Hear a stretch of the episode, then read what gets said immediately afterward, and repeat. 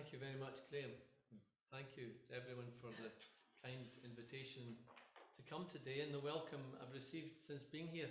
I'm just at home with my family in another place, and I would have with me today my own dear wife Barbara, who is a wonderful woman and remarkably patient, and every so often God gives her a treat, a little bit of an escape from me for the morning.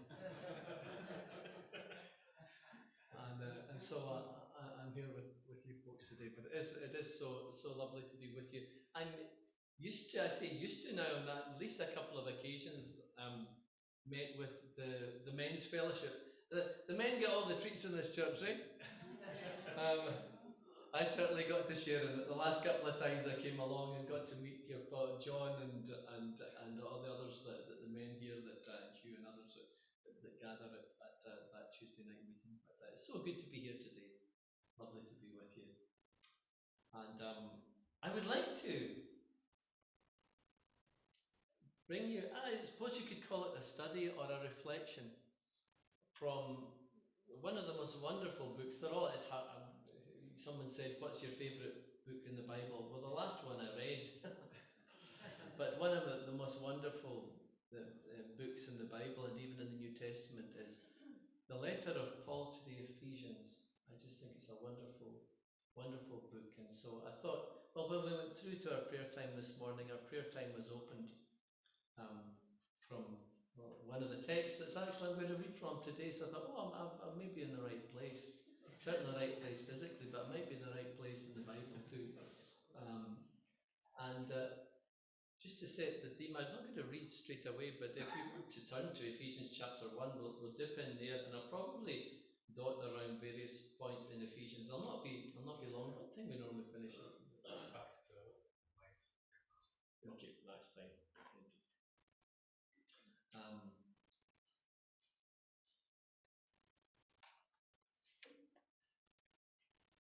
I guess my theme, or even a title, if you wanted to give it to today's message, would be God's gift to the super rich.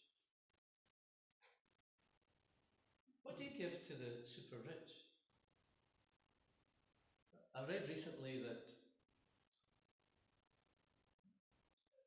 Britain's richest divorced woman is a lady called Kirsty Bertarelli. Some of you may have heard of her. She's worth goodness knows how many millions or billions. She was quite famous, became quite famous about 10 years ago when her husband, for a gift, gifted her 200. I'll get the figures wrong. A super yacht. It cost £250,000 to fill the tank with fuel. It had a fold-down beach and a landing helicopter pad. That's what you're talking about. She got that as, I think it was a birthday present from her husband. And when you think about the super rich, the super wealthy, your thought is, imagine if you knew them, what would you get them for Christmas? What do you give to people that already have everything? What could you give them? And that's a thinker, you know. But you know, I've got exactly the same problem in here today. I am in the company of the super rich, and I do not know what I could possibly give to people who already have everything. If you're a believer in Christ Jesus and a child of God, the Bible says that's a very accurate description of what you do have. So that sets us up nicely for Ephesians chapter 1 and verse 3. Blessed be the God and Father of our Lord Jesus Christ, who has blessed us with every spiritual blessing in the heavenly places in Christ Jesus. How can I possibly bless those who are already endowed with every spiritual blessing that there is to have? I've got a serious problem here. In fact, I've got an impossible impossible situation. How can I bless the super rich today?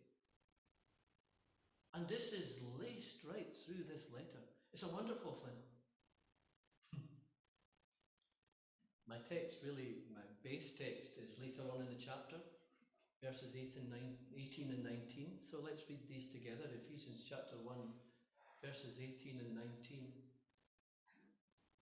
This is what you give them. This is how you bless the super rich. I pray that the eyes of your heart, putting my specs on now, that's what you give them. This is what you give them. I pray that the eyes of your heart may be enlightened, that you might know what is the hope of his calling, that you might know what are, present tense, not pie in the sky when you die, no, what are the riches. I'm speaking to the super rich, those who have been blessed with every spiritual blessing in the heavenly places in Christ Jesus. What are the riches of the glory of his inheritance? You've come into big stuff.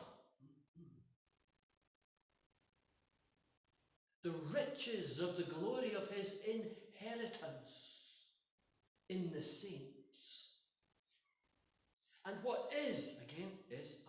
It's all present, it's all done. It's already in the bank. What is the surpassing greatness of his power toward us, or as the old King James Version reads, some folks still have it, to usward. I love that, to usward. What the surpassing greatness of his power towards us who believe. That's what you give the super rich. You give them eyes to see what they've got. And that's all Paul could give to these super wealthy Christians. An eye-opener. Wow! That is what I already have. And eons into eternity in heaven, I will have no more. It's mine now. What are, what is, and what are. Wow. Incredible. We had a lovely conversation with Lorena beforehand, and I thought, wow, she told me that she used to work with Operation Mobilization, and that's where she met her husband. And I thought, wow, because an hour ago I was looking at a picture of George Verwer together with Peter Maiden, both of whom were directors of Operation Mobilization. And the reason I was looking for a reference, because I want to recommend a book to you today. I'm not going to preach from it. In fact, my topic really isn't dealt with in that book, but the title says so much. One of the best books, perhaps, in fact, I would say it's the best book personally that I read during the whole lockdown period. And the book's called, it's by Peter Maiden, who's now in glory, he's graduated. And it's called Radical Gratitude. Radical Gratitude. And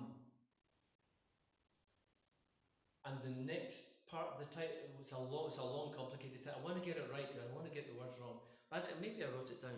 Radical Gratitude. Yeah, recalibrating your heart in an age of entitlement. It's quite a word, isn't it? Now, I've plucked that title in that book because Radical Gratitude. He wrote that book while he was dying of cancer. He discovered he had cancer after he'd begun the title, and then he was getting tested on it. And he completed a most beautiful book before he left. Passed on 2020, after lockdown began. Wrote this beautiful book about gratitude when he was on the way out from here. But that's all right, they belong here. We don't belong here.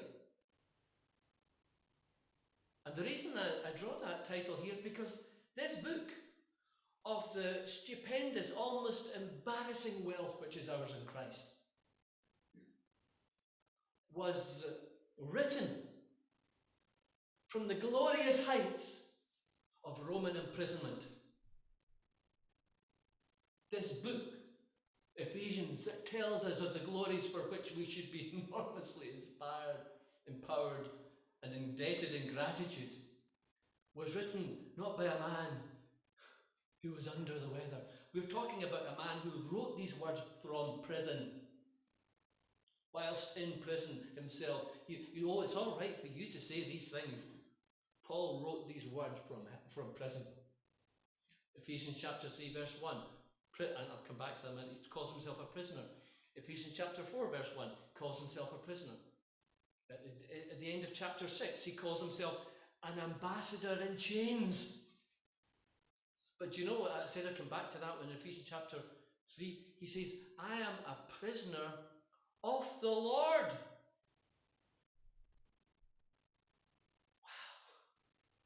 He didn't just survive prison. He saw Jesus as his dealer. That's another level again, folks, isn't it? Not just to come through the hard times, to realize this is God's provision for me today. My portion today is prison of the Lord. Thank you, Lord. Bless it to me. Amen. Now, you can only say these things when you see something that others don't see. It's not hard to say these things when you see what he saw. In fact, it's unstoppable. It's a wonderful thing. So I would like to pause today. See, what were these wonderful riches that he says, your eyes need open to these wonderful, wonderful truths? Because well, when you see these things, no matter what happens in life, I like to call Paul the jailbird preacher.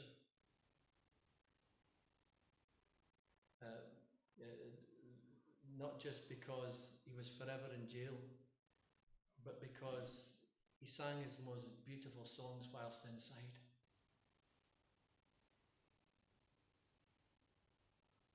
No matter what you're going through, what circumstances, what tests, what trials, what difficulties, what challenges, these can be the places that are the most glorious in your personal experience. They were for Paul. Who would have thought that we would be building churches on these letters 2,000 years ago all around the world?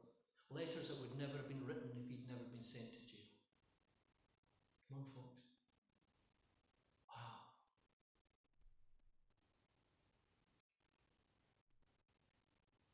You could go through all Paul's prison epistles. Philippi. Wow, remember he was beaten with rods and thrown into the jail in Philippi?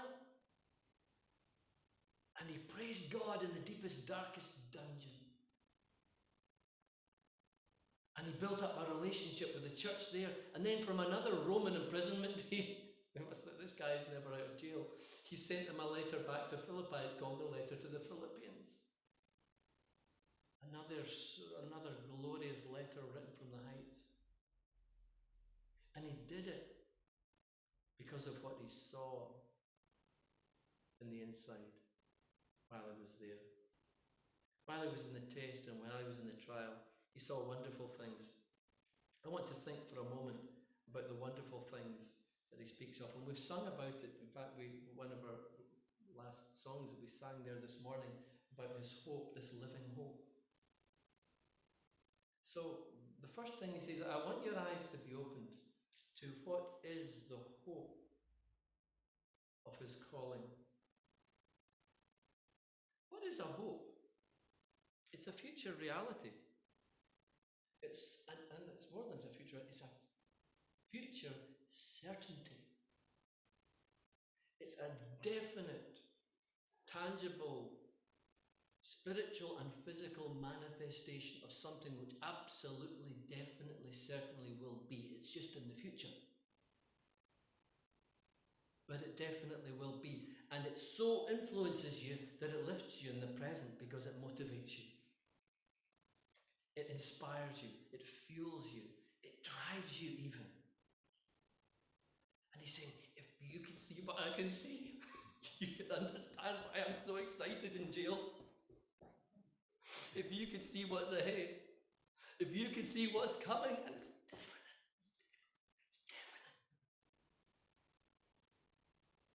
It's definite. They wouldn't be able to keep you down any more than these chains can keep me down. If you can see what's up ahead, the reality of your future certainty, of your hope. You know, he kicks it off earlier on in the chapter. He talks about we have been predestined.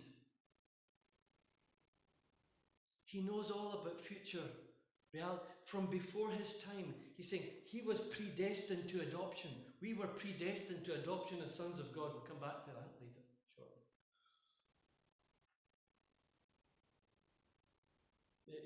One of the most beautiful passages in Ephesians in chapter 2 verse 10. You are the workmanship of Christ Jesus, created in Christ Jesus for good works that he prepared beforehand that you could walk in. Your future was prepared before you were even born. You know, God's a tool maker. My wife's cousin's a tool maker. I visited his workshop one time, and it's a remarkable thing, a tool maker. It's a remarkable, it takes an engineering mind. And the way toolmakers think, the job of the toolmaker is, if there's something that needs fixed, but we don't have a tool to do it yet. You know, when you've got the right tool, the job's easy. But if you're like me, trying to make a chisel be a screwdriver, and you ruin your screwdriver and you still don't get the nail in right, or the screw in right. The tool maker designs a tool so that the job can be done better and with ease than bashing around using an axe head to be a hammer. And how do you get the nail out again? And when Paul says, you are the workmanship of Christ, created in Christ Jesus for good works that he prepared beforehand that you might walk in them. So God saw ahead, saw the good works that would need to be done. So for that, he made a Nicola. He designed a Graeme, or a John, or whatever, or a Hugh. He designed you with the task in mind. Now you've been made for glory. You've been made for heaven. And I haven't a clue what my eternal purpose will be beyond this life. But I know that I was designed with the end in mind. And Paul just says, I pray that the eyes of your heart would be enlightened so that you might know what is the hope of his calling, that you might be so fixed and so possessed by the end outcome, that it would be such a driving force in your life. The writer to the Hebrews says that faith is the substance of things hoped for. So when you have this vision or this hope of that future reality, for us, it's our ultimately, it's our reuniting with Christ in glory in eternal heaven, in our eternal heavenly bodies. But when you see that, when you have that hope set before you, then faith is the substance of that. Your faith draws from the future reality and causes you to act today in light of that being a fact.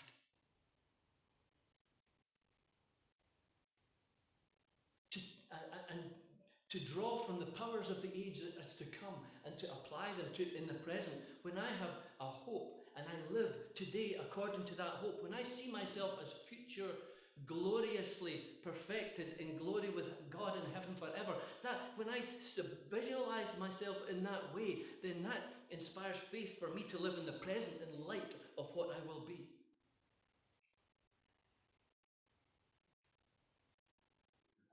And what he's saying is, if you knew what's up ahead, you would live differently today. That's the bottom. It's as simple as that. If you could see the hope of his calling, if you could see what is up ahead for you, you would live differently today. How wonderful verse 10 in chapter 1, it says, with a view to an administration suitable to the fullness of times, of the times, to the summing up of all things in Christ, things in the heavens and things in the earth. He was looking ahead to the summing up of all things, and he knew God has a plan. God has got a perfect purpose. And God is sovereignly in control.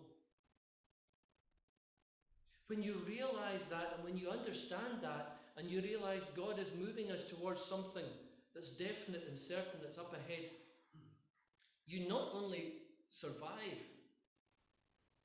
or live through the difficulties in the present, you actually start to see these as part of God's preparation, as God's tools in preparing you for that future. And when you see that, you realize we have a God who's ultimately in control of the destiny of all things. And therefore, there is nothing today that God has not allowed that cannot be used and fit into that purpose. That included for Paul being imprisoned, being beaten, being lied about, being stoned, being everything. But that's the way it was with Jesus. When Judas came to betray Jesus, Jesus took the supper bread, and he took it and he gave it to Judas, and he said, now I'm commissioning you to go and organize my crucifixion, because Satan, I'm in charge of you crucifying me. He gave him this up, and he commanded him. He said, what you must do quickly. Run along, Judas, come on, you've got to crucify me now. I authorize you, I commission you to organize it. He gave him the sop.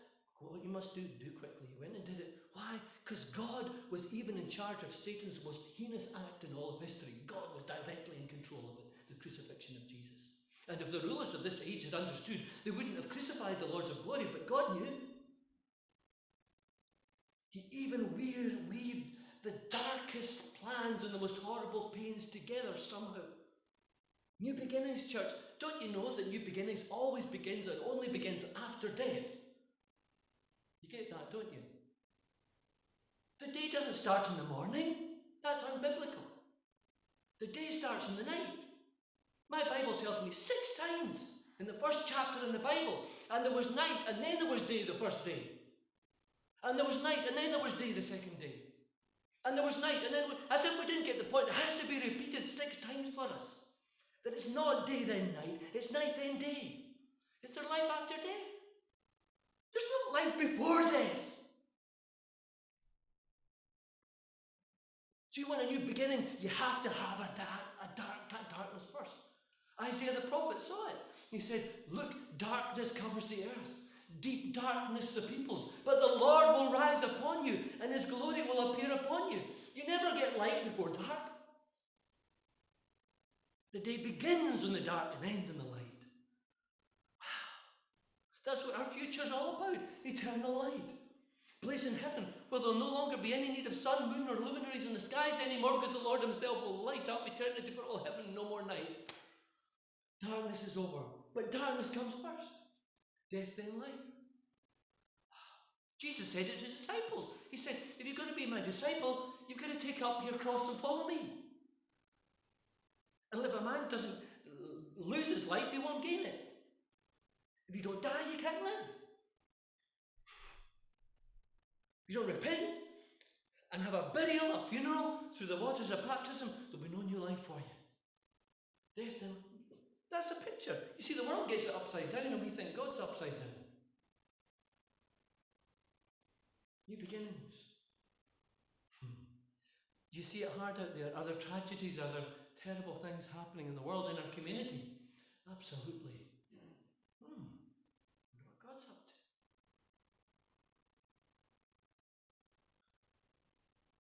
So instead of saying, God, why are you allowing this? We say, God, why are you allowing this? Same question, but with a hope attitude. Exactly the same words, but with a completely different attitude, because our eyes have been opened and we have seen the hope of his calling. We know God is up to something. I pray that your eyes will be opened, that you might know what is the hope of his calling. It propels, it lives, it lifts us up, enlightens us for the day. What are the riches of the glory of his inheritance in the saints? I'm leaping over this now. Oh, me for a month of Sundays on that. Redemption. Verse 7 of chapter 1. In him we have redemption through our blood, the forgiveness of our sins according to the riches of his grace, which he has lavished upon the super rich. Oh, upon us, the Bible says.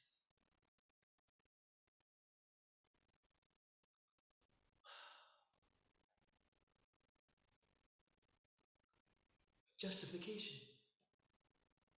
By grace are you saved through faith, and that not of yourselves. It's a gift of God. Wow, what a gift. By grace you're saved through faith, Ephesians 2, verses 8 and 9. And that's not from yourselves. It's not of works, so that no one could boast. It's the gift of God. Not as a result of works, so that no one can boast. Justified. Do you know what justified means? This is part of the package. This is part of our rich inheritance. Do you know what justified means? Let me put it another way. This word shouldn't be in the dictionary. It's not in the dictionary. Righteousified. Just means righteous.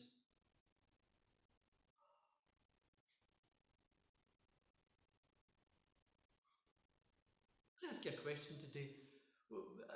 If you're a believer in Christ Jesus, you sin, you confess your sins, you receive forgiveness. Does God forgive you because of his mercy or because of his justice? I'm not going to ask you to answer that, because probably most of you will give me the wrong answer, the unbiblical answer. When God forgives you, a believer in Christ, he does not forgive you because of mercy. He forgives you because of justice.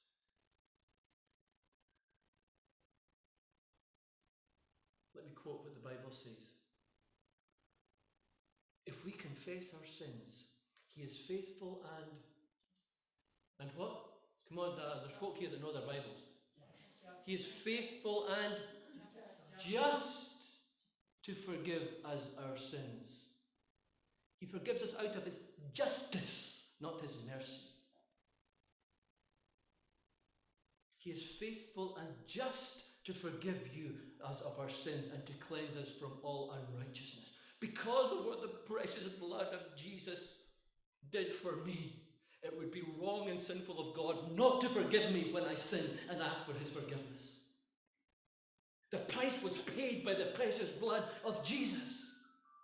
Meaning, from now on, God no longer just prays. He no longer just forgives me because he's merciful. He forgives me because it would be unjust, it would be wrong of him not to, because Jesus paid the price.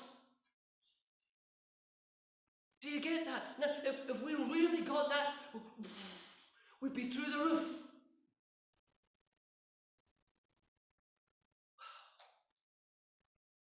It would be wrong of God, not just unmerciful. It would be straight out wrong of God not to forgive me for my sins when I've confessed, because Jesus Christ's precious, infinitely priceless blood paid for that to happen. He would be discarding the blood of his son Jesus not to forgive a repentant believer. And it would simply be not just unmerciful, but wrong of God. No, it's his mercy that motivated the setting up and the sending of Jesus into the world. But this is the riches of what I have. Oh, Christian burdened under guilt, forgive, confess your sins, and forgiveness is yours in Jesus Christ. Wow. And when you have that grace, and I know the people who really have that grace. Do you know how I know it? Because they're good at forgiving others. I know the people who have really received forgiveness themselves because they don't have a problem forgiving others, because they know, I didn't deserve it either.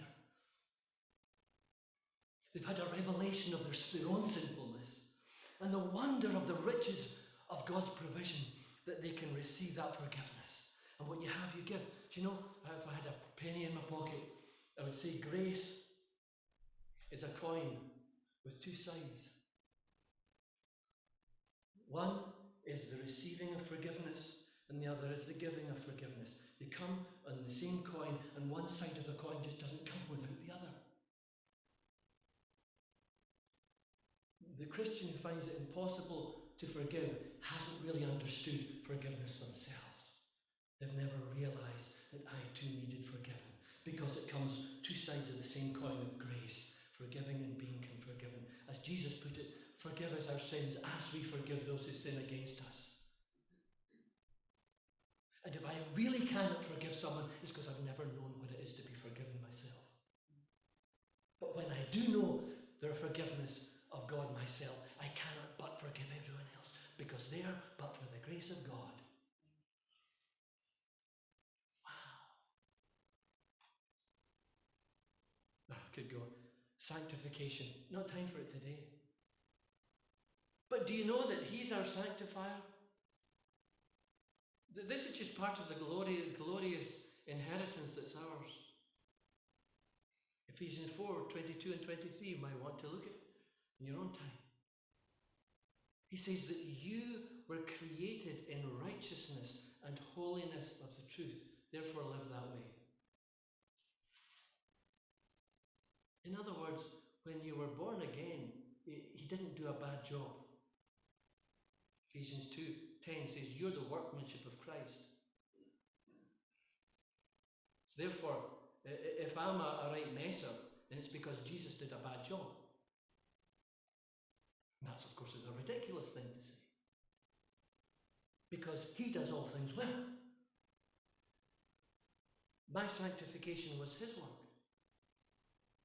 And that's why He begins in chapter 1, verse 1, by telling you what you are. To the saints. This letter is written to saints. What are saints? Sanctified ones.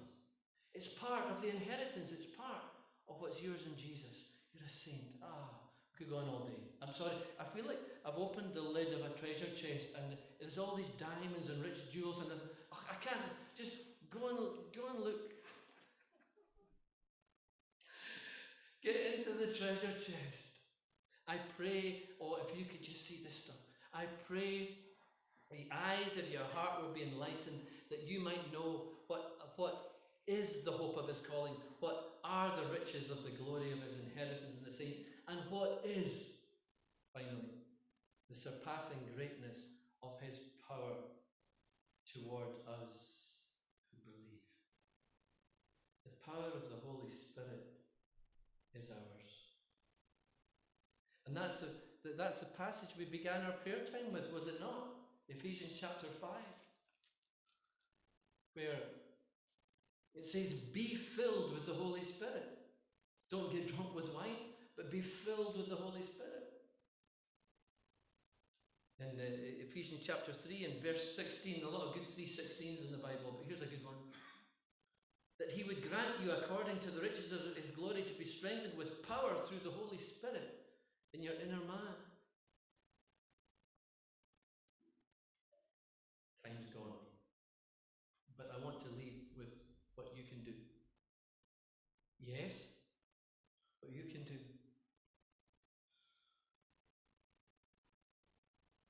Do not be drunk, Ephesians 5:18. Do not be drunk with wine, but be filled with the Holy Spirit.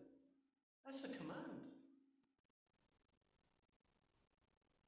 I would encourage you, if you're one of these people who marks your Bibles with pens, to get two coloured pens. Any colour you want, a red or a blue, say. And with the red pen, underline the things that God does and only God can do. I've been preaching about them today. Then get a blue pen, another colour, and underline the things that you're to do.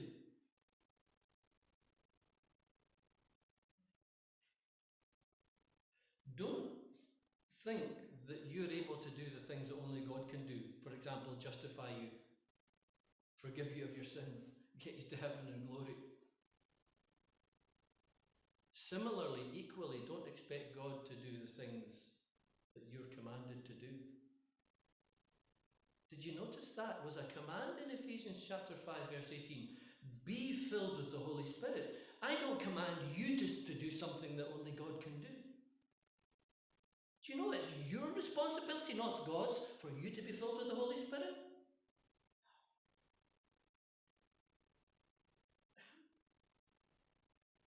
It's not up to God whether I'm filled with the Holy Spirit, it's up to me. That's a revelation to some people. But the Bible commands. He would not command you to do something that you cannot do. That would be unfair of the Bible to do that. It would be terrible. It would screw you up. Pardon the English.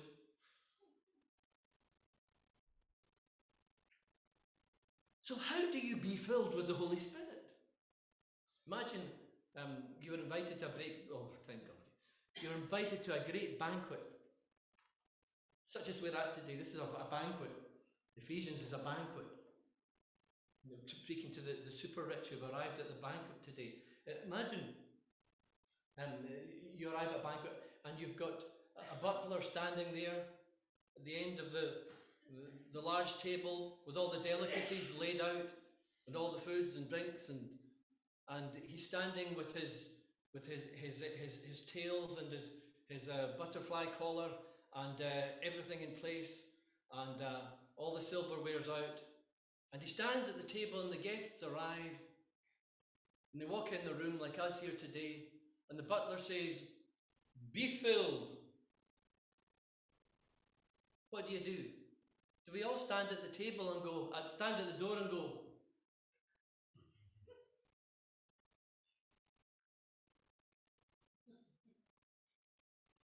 As if the butler's going to do it. Do we, maybe we wait for the owner, the host of the banquet. Maybe the host will come and feed us.